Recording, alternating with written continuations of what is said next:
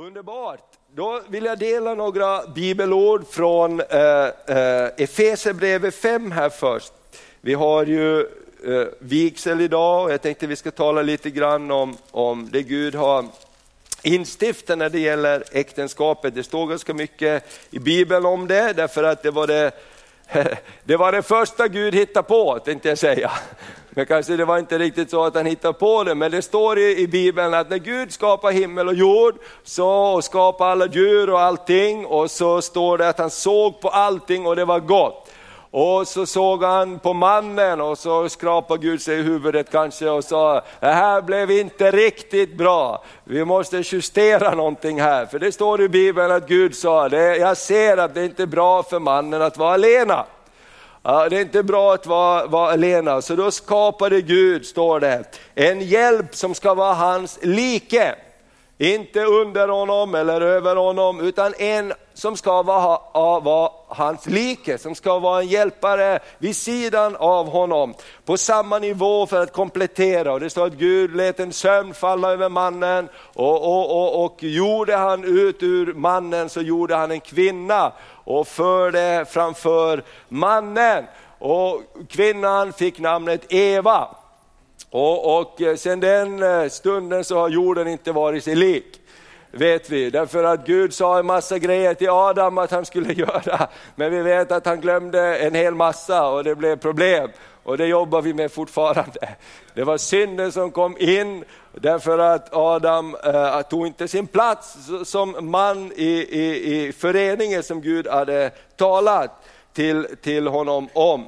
Och, och, Det är den första som Gud skapar institution för samhällets uppbyggnad, för mänsklighetens fortstånd och, och eh, det är familjen. Och vi vet att Adam och Eva de fick barn och, och eh, i den första familjen var det en hel del problem kan man säga. Därför synden hade kommit in, det fina Gud hade skapat, shalom, som han hade talat ut över hela skapelsen, blev brutet när det här onda hände när ormen kom in och, och syndens gift eh, be, be, befläckade människan. Och så växte mänskligheten till eftersom och eh, idag så är vi eh, man ska passa sig när man ser hur många vi är, för vi, vi var 6 miljarder men vi är kanske fler idag. Är det någon som vet hur många vi är på jorden?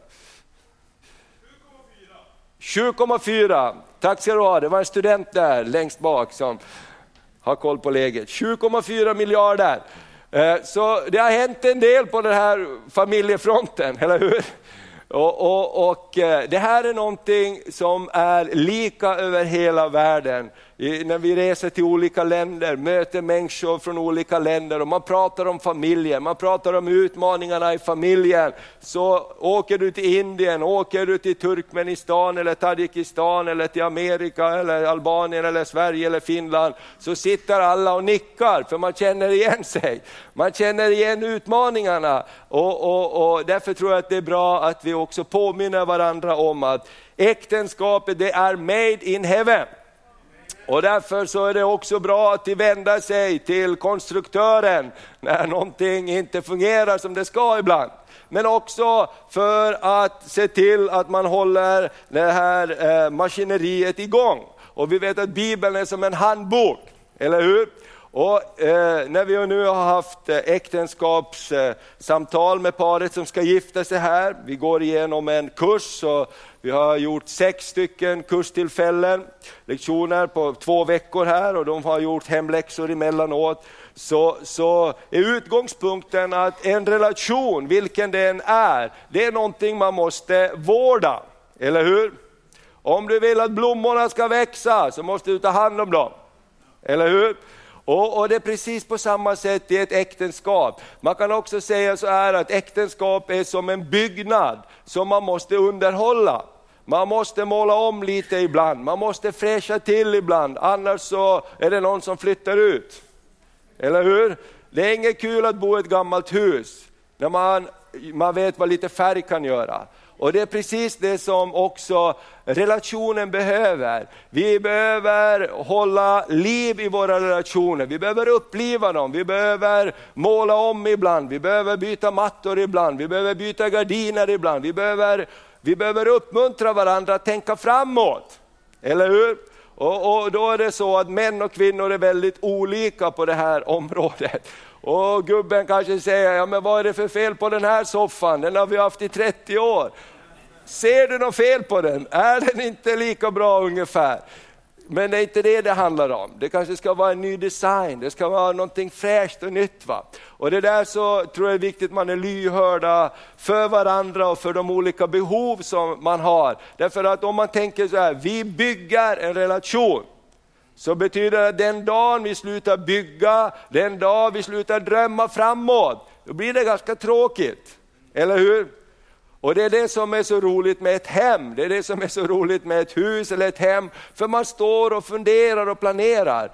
Vet du varför det är så kul med heminredning, varför de säljer så mycket heminredningsbroschyrer och grejer och, och tidningar? Har du sett det när du går på ICA eller var du går, så den här tidningshyllan är full av heminredningstidningar. Därför finns det en dröm för framtiden, då, då, då är det någonting som lever, eller hur? Och det är mycket bättre att renovera, renovera och hålla liv i relationen än att byta relation. Eller hur? För förr eller senare hamnar man i samma situation där. Och, och eh, Eh, därför så är äktenskapet givet av Gud. En annan sak som är väldigt viktigt när det gäller äktenskapet, som Bibeln talar om, det är att man har samma mål. Därför talar Bibeln om att eh, när man söker en man eller en kvinna att gifta sig med, så är det jätteviktigt att man har samma tros, delar samma trosmål. Därför att man kan ha många olika delmål i livet, men alla de delmålen är ganska oviktiga om man inte har ett gemensamt slutmål. Eller hur? Och därför så talar Bibeln om, Korinthierbrevet 7 talar om det och, och, flera andra ställen, att inte eh, eh, gifta sig med den som inte delar din tro.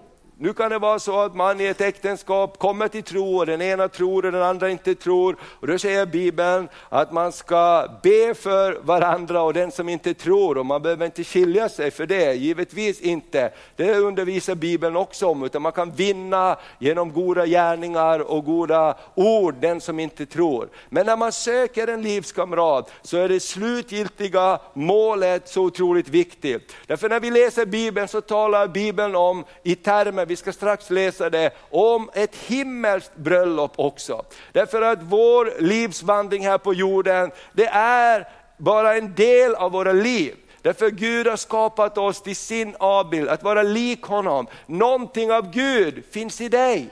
Amen. Någonting av Gud finns i din granne, någonting av Gud finns i var och en av oss. Och, och när vi blir pånyttfödda så kommer det livet att börja blomstra, det ljuset börjar lysa. Och därför så är det ett ljus som kommer från himlen, det är ett liv som kommer från himlen. Därför din pappa bor i himlen.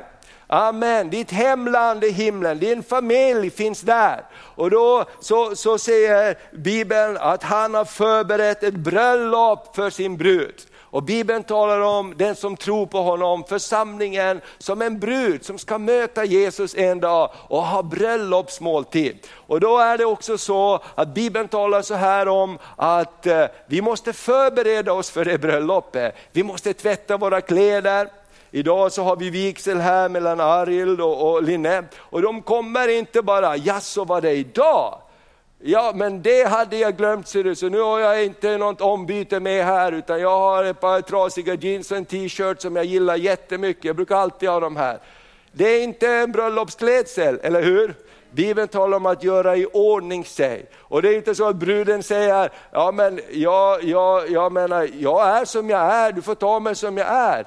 Alla brudar vill sminka sig och göra sig fina, eller hur? Det ingår i själva förberedelsen. Man vill göra sig fin och man planerar och grejer. Varför då? Därför jag ska möta min brudgum.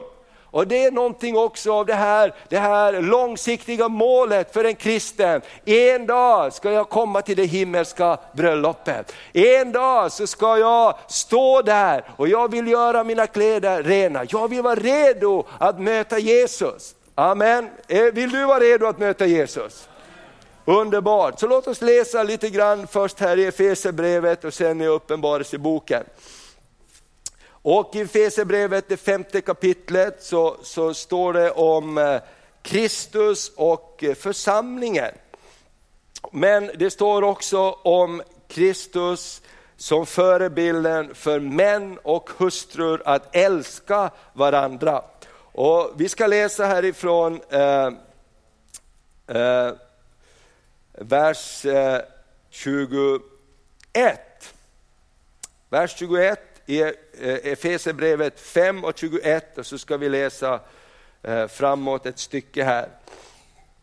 Eh, och då så står det så här, och det är viktigt att vi läser hela texten här så att eh, vi inte plockar ut något liten del bara. Då står det så här från vers 21 framåt, underordna er varandra i Kristi fruktan. Det är det första när det gäller en relation, att man respekterar och underordnar sig varandra. Du vet att det är bara i svagheten och ödmjukheten som vi finner den verkliga relationen.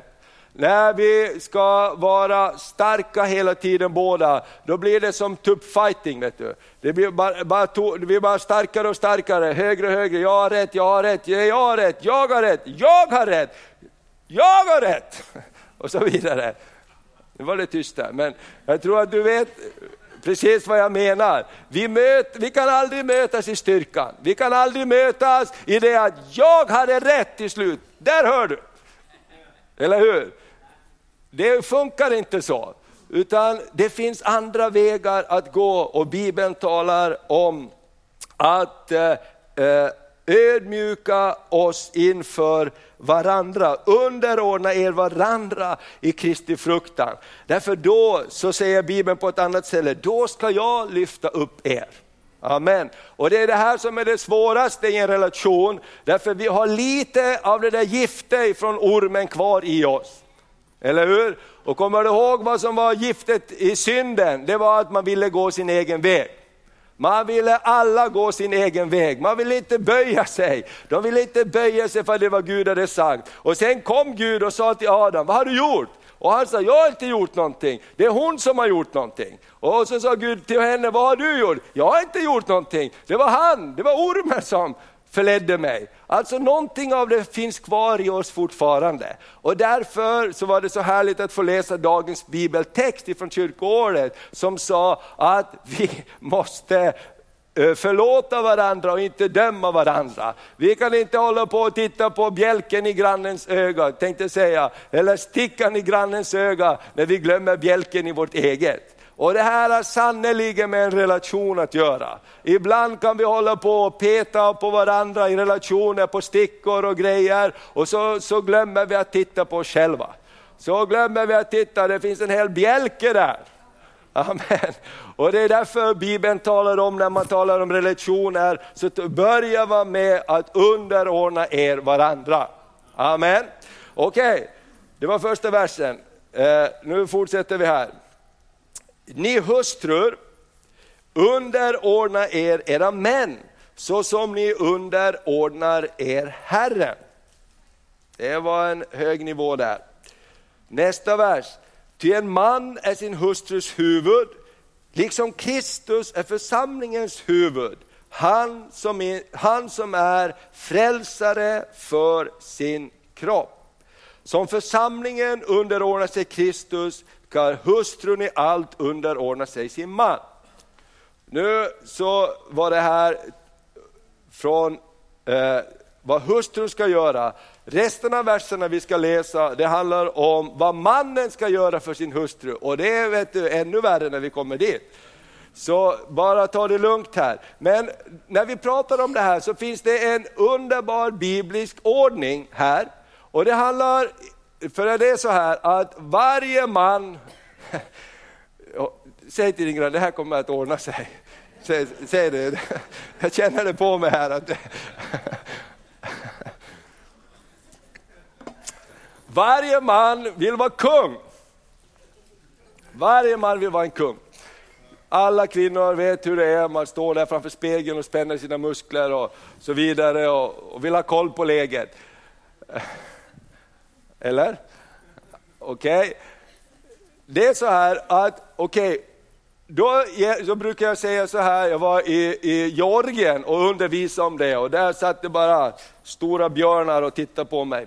men de nickade allihop. Och då säger jag så här, om du vill vara kung i ditt hus, så var en bra kung. Som din drottning älskar. Som dina undersåtar i din familj ser upp till. Vem vill ha en dålig kung? Vad händer med en dålig kung? Det är inget kul. Han blir ofta lönnmördad på ett eller annat sätt. Han blir ofta undergrävd i sin auktoritet, eller hur? Han kan stå där med vilka kungakronor som helst. Jag vet inte om du har sett det här, eh, som vi såg på när våra barn var små, Robin Hood. Och så var det PJ där, den där när, när den riktiga kungen hade ju farit iväg och hans brorsa hade tagit makten och så var det en liten, eh, som en snok där som hade satt en krona på sitt huvud och han ville bara ha glitter och glamour och han ville allting. Men folket sa, du är inte vår riktiga kung, för vår kung, han älskar oss, han slåss för oss, han ser till att vi har det bra. Och den här kungen han bara skickade ut de här kronofogdarna och tog pengarna av dem och skattmasen kom och det var där broder Tuck var. Du måste titta, det här var ju en bra film, kommer jag ihåg. Broder Tuck och han sa där när han kom in till kyrkan så skulle skattmasen ta hans pengar ur, ur kistan i kyrkan och då fightades han för kyrkans pengar och så tog de pengarna i alla fall. Du vet, du är en kung och en herde och en ledare i ditt hus. Så man, att vara man, det var, var, var ta ett ansvar, att vara präst i ditt hus. Och vill du ha ditt folks kärlek och beundran så gör du allt för att vara en bra kung. Eller hur? Amen. Och folk älskar en bra kung. Drottningen älskar en bra kung. Det andra för en kung, han behandlar sin kvinna som en drottning. Eller hur? Jag, jag sa det, det, det, blir lite så här. Men, men det, det är så här det fungerar i verkligheten och det är det här det går snett. När relationen inte bygger på underordnande av varandra, då bygger det på att man ska kliva på varandra och då blir det aldrig bra. Men en kung som älskar sitt folk, älskar sin drottning. Det finaste en kung vet, det är att få visa upp drottningen. Eller hur? Han smyckar henne, du vet eh, när, när det är bröllop och det här, kungen ska visa sig. Drottningen är alltid mycket snyggare än kungen. Kom igen här nu. Se, Eh, har jag missuppfattat det helt och hållet här? Ja, visst är det så. När drottningen kommer, då har hon diadem i håret. Hon har liksom diamanter och grejer och kungen står där med något band och grejer som de har hängt på honom och han bara nickar så här. Men det är ju drottningen som är grejen. Eller hur? Det är hon de skriver om. Vilket diadem hade hon på sig? Vilka smycken hade hon? Vilken fantastisk drottning vi har och så vidare. Så det här med, med, finns en fantastisk balans och där det finns en god kung i huset, där älskar folket kungen.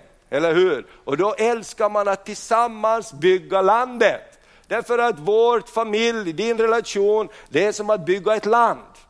Eller hur? Det är som att bygga någonting tillsammans och då måste man gå tillsammans. Det hjälper inte att en domderar och bestämmer allting om det inte finns några som ansluter sig av hjärta till det. Oj, oj, ska vi gå vidare? Bra. Nu är det här till männen.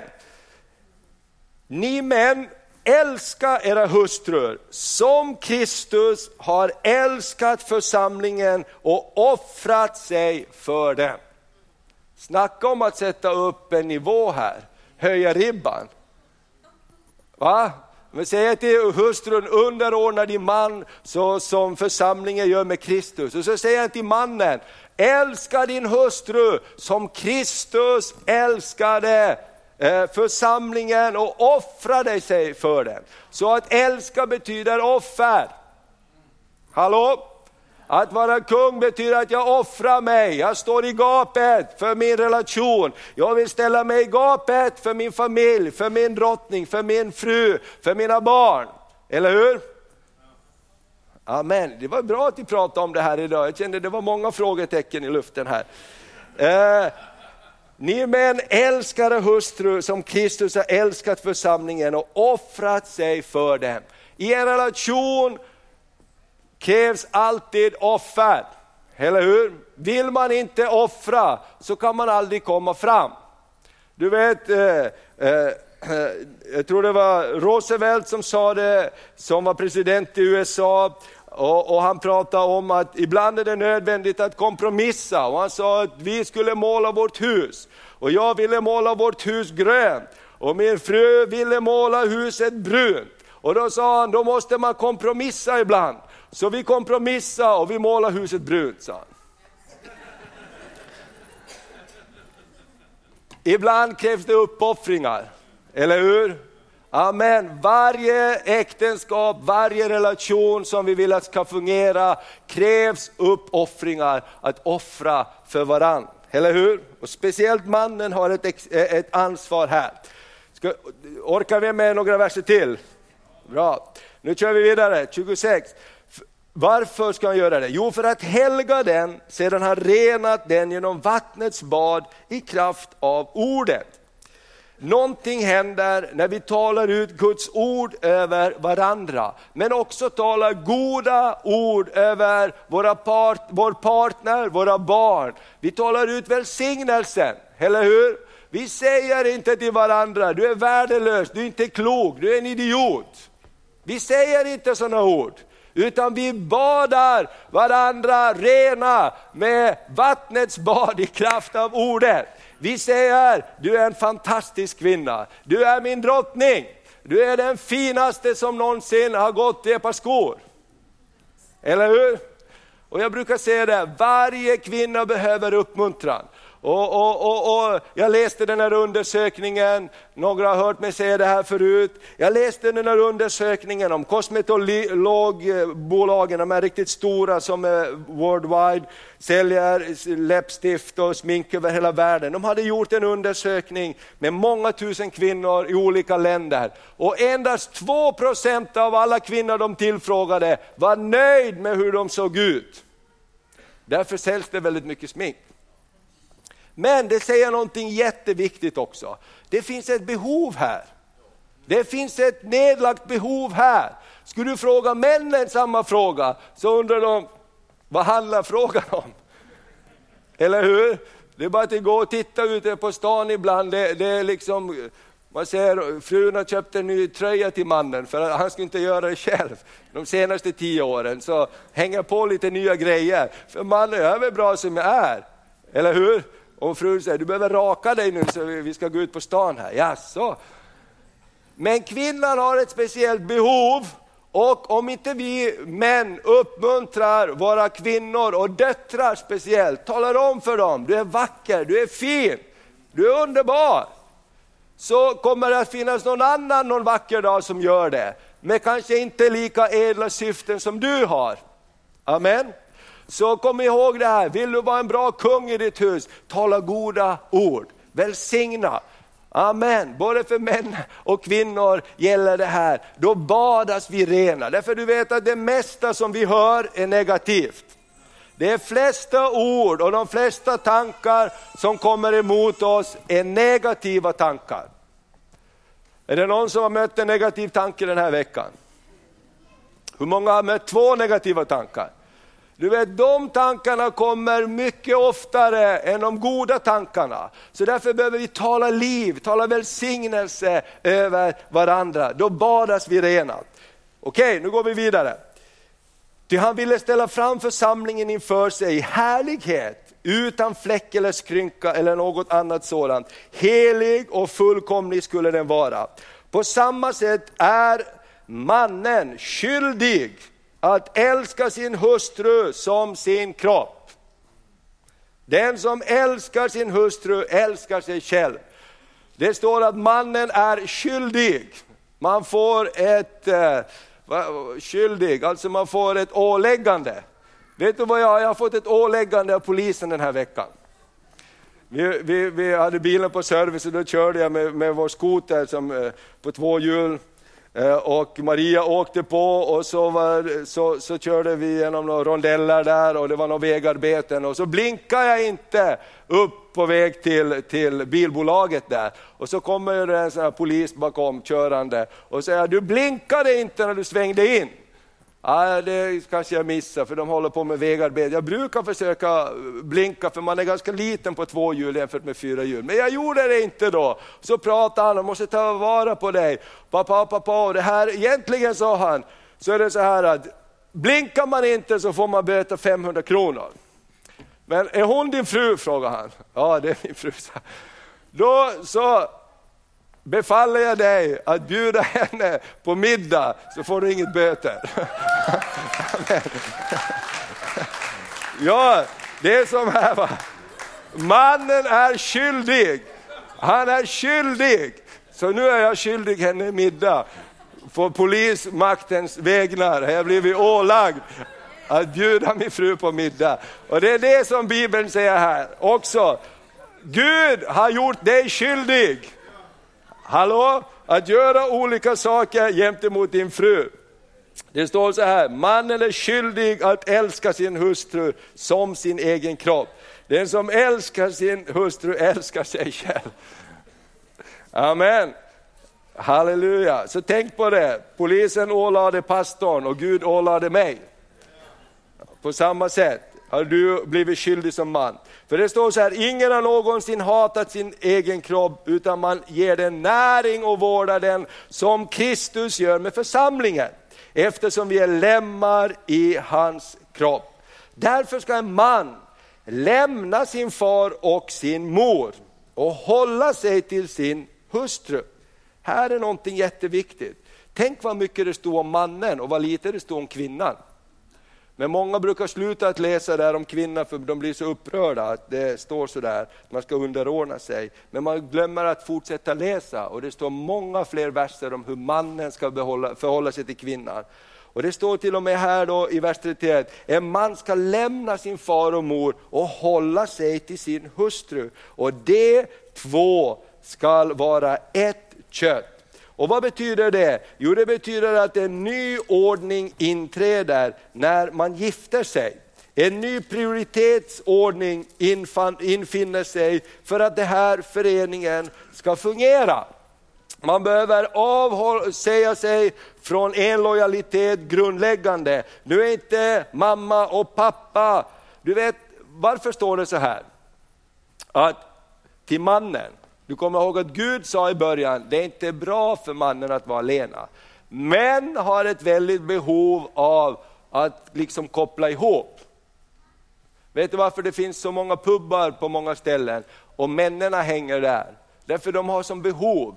Män har behov av att gå på fotboll tillsammans, det är mest bara män som står där och vrålar och skriker. Va? Ja men det är lite så. Jag sa, eh, var på hockey eh, en, en gång och så de bakom mig så var en, en ganska känd person och, och liksom bara, bara hej och bara vråla ut sin, sin liksom, ja, passion över hockeylaget. Och så sa jag det till, till en kvinna, för hon sa, ja men vi eh, jobbar ihop lite så här. Ja så han va, du vet vi var på hockey, han var alldeles vild. Ja men det tror jag inte om honom sa hon. Därför att det finns någonting hos en man som behöver connecta och när man gifter sig så behöver man connecta på ett nytt sätt. Amen. Då är det inte längre mammas köttbullar som är godast, utan det är dina köttbullar som är godast. Får jag lite mera ketchup? Men du förstår, vad blir lojaliteten här? Och det funkar inte en äktenskap om man diskuterar saker och ska göra beslut och så frågar man, jag ska bara fråga mamma eller pappa först. Det blir inget bra i längden. Eller hur? Man måste våga ta sina egna steg, man måste få göra sina egna misstag och misslyckanden också och lära sig på vägen. Eller hur? Och därför så står det, därför ska man överge sin far och mor och hålla sig till sin hustru och de två ska bli ett. Sista bibelordet här, lite grann om det himmelska bröllopet ifrån Uppenbarelseboken kapitel 21. Och eh, ska vi läsa någon vers här, nej förlåt mig, kapitel 19, Uppenbarelseboken kapitel 19. Och här talas det om det himmelska bröllopet som Gud har förberett för alla som tror på honom. Och då står det så här, och vi ska läsa eh, ifrån vers 5 till 9. Uppenbarelseboken 19, vers 59. Och från tronen så kom det en röst som sa, prisa vår Gud, alla hans tjänare, ni som fruktar honom, både små och stora. Och jag hörde liksom rösten från en stor skara, likt bruset av stora vatten och dånet av kraftig åska.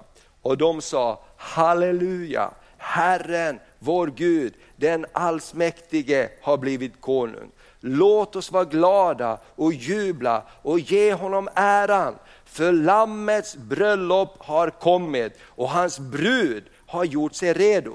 Och henne har givits att klä sig i skinande, rent linnetyg. Linnetyget är det heligas rättfärdighet. Och ängeln sa till mig, skriv, saliga är de som är bjudna till Lammets bröllopsmåltid. Och han sa det, dessa Guds ord är sanna. Bibeln talar om Lammets bröllopsmåltid. En dag så säger Bibeln att basunen ska ljuda och Jesus kommer tillbaks. Och hela frälsningshistorien handlar om det här bröllopet. Amen, och det är därför jag sa i början, det är så viktigt att när man bestämmer sig för att gå tillsammans och ingå äktenskap eller välja livspartner, att man har samma slutmål. Man är på väg till samma bröllopsfest.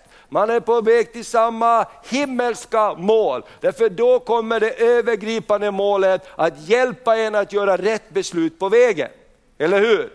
Det kommer att hjälpa en att justera kursen ibland när det blåser och stormar och livets omständigheter gör att vi måste göra på ett annat sätt plötsligt. Och då så är det övergripande målet det mest väsentliga. Eller hur? Och därför så säger Bibeln det att han har bjudit oss till bröllopsmåltid i himlen. Och vi måste tvätta våra kläder rena. Och det gör vi genom Jesu blod. Och till slut så vill jag bara utmana och uppmuntra dig som är här idag. Att bara Ransaka ditt hjärta, precis som vi läste i början. Om vi har dömt någon, om vi håller någonting emot någon, eller om vi inte har bjudit in Jesus i våra hjärtan, så är vi inte har vi ingen plats på den bröllopsmåltiden. Därför tror jag att det är så viktigt att vi bara öppnar våra hjärtan och varje dag lever i omvändelse, men också gör de viktiga besluten och säger Jesus, här är jag. Jag behöver dig, jag behöver din frälsning. Förlåt mig min synd, rena mig med ditt blod. Och i Bibeln säger att om du bekänner Jesus med din Herre, då ska du bli frälst. Amen. Ska vi ställa oss upp tillsammans innan vi går in i, i, i vigseln här och så ska vi bara be tillsammans. Och när man pratar om sådana här saker så får vi alla dåligt samvete på ett sätt. Vi blir uppmuntrade av Guds ord för vi ser vad han har menat. Men samtidigt så tror jag vi alla känner, jag behöver göra bättring när det gäller relationerna. Eller hur? Vi kan göra bättring när det gäller våra familje och äktenskapsrelationer. Men det kanske också finns någon här idag som säger, jag är inte helt säker att jag är bjuden till den här bröllopsfesten. Jag är inte helt säker att jag får vara med på den bröllopsfest som Jesus har gjort. Och därför vill jag bara be också med dig här tillsammans innan vi avslutar. Och, och, och, och du kan bara få känna att Jesus får bli din Herre. Och jag frågar så här, hur många känner så här att, att eh, jag, jag, jag behöver nåd i mina relationer för att eh, inte fastna. Om du säger så här, jag, jag behöver på något område så behöver jag bara nåd. Eller du är orolig för den här sommaren när det blir ledigt så vet vi att det blir många utmaningar. Så bara lyft upp din hand när du står inför Jesus när vi ska be tillsammans. Så se Jesus din hand. Och du, du vet ibland när man jobbar på och bara livet snurrar så har vi lärt oss att hantera. Men sen när vi får ledigt i flera veckor tillsammans och bara ska, ska hitta ett nytt sätt att umgås så kan det finnas utmaningar. Men idag så tror jag Jesus har uppmuntrat dig genom sitt ord. Amen, jag bara tackar dig. Om det finns någon där också som säger Jesus jag vill bjuda dig att vara Herre i mitt hjärta. Jag vill bjuda dig att komma in i mitt hjärta så att jag får vara med på bröllopsmåltiden i himlen. Du kan också lyfta din hand där du står. Om det finns någon här som säger jag vill ta emot Jesus. Amen. Gud välsigne dig, Gud välsigne dig där du står. Halleluja, ska vi bara be tillsammans. Kan vi ta varandras händer där vi står? Amen, så bara ber och välsignar vi varandra. Herre, vi bara tackar dig, vi bara prisar dig att vi får be med och för varandra. Vi tackar dig för det här med, med, med relationerna, med äktenskapet. Tack att det är en gåva ifrån dig Herre. Och jag bara tackar dig för nåd, för fräschhet. Herre i den här tiden när det slits och rycks så mycket och när det är så många krav som ställs på oss. Herre, hjälp oss att underordna oss varandra att ödmjuka oss inför varandra, att inte vinna varje strid utan vara givare Herre. Och jag bara ber att varje man ska tänka om sig själv, jag vill vara en bra kung i mitt hus. Jag vill vara en kung som mitt folk älskar, jag vill vara en givare, jag vill vara en som, som min fru och mina barn älskar att vara hos. Jag tackar dig för varje fru, att hon ska känna sig som en drottning i sitt hus. Och jag bara tackar dig för att hon är en givare givare. Hon är underbar. Vi talar välsignelse över barnen Herre. Åh, vi talar över varje dotter i varje hus, att de är gåvor ifrån dig. De är vackra, de är underbara, de är godkända som de är. Jag bara talar välsignelse över alla flickor. Tack för alla pojkar, allt du har lagt ner i dem, alla unga män Herre. Jag bara tackar dig att i dig så finner vi meningen och fullbordan för våra liv. I Jesu namn, i Jesu namn. Amen. Ska vi be tillsammans också? Du kan säga efter mig. Kära Jesus, tack för ditt ord.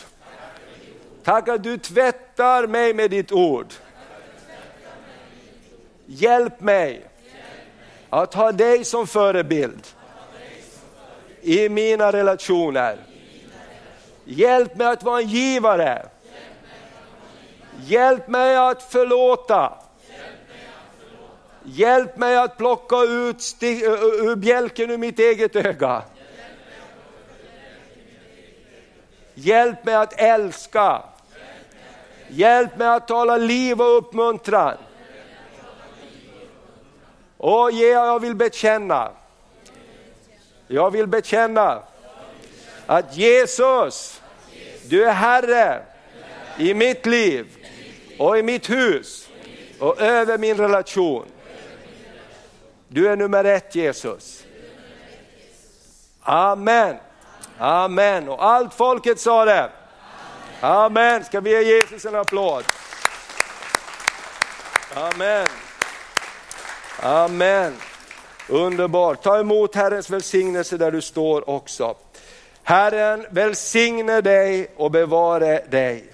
Herren låter sitt ansikte lysa över dig och din relation och din familj och vare dig nådig. Herren vänder sitt ansikte till dig och din relation och din familj och give dig frid. I Faderns, Sonens och den helige Andes namn. Amen. Underbart.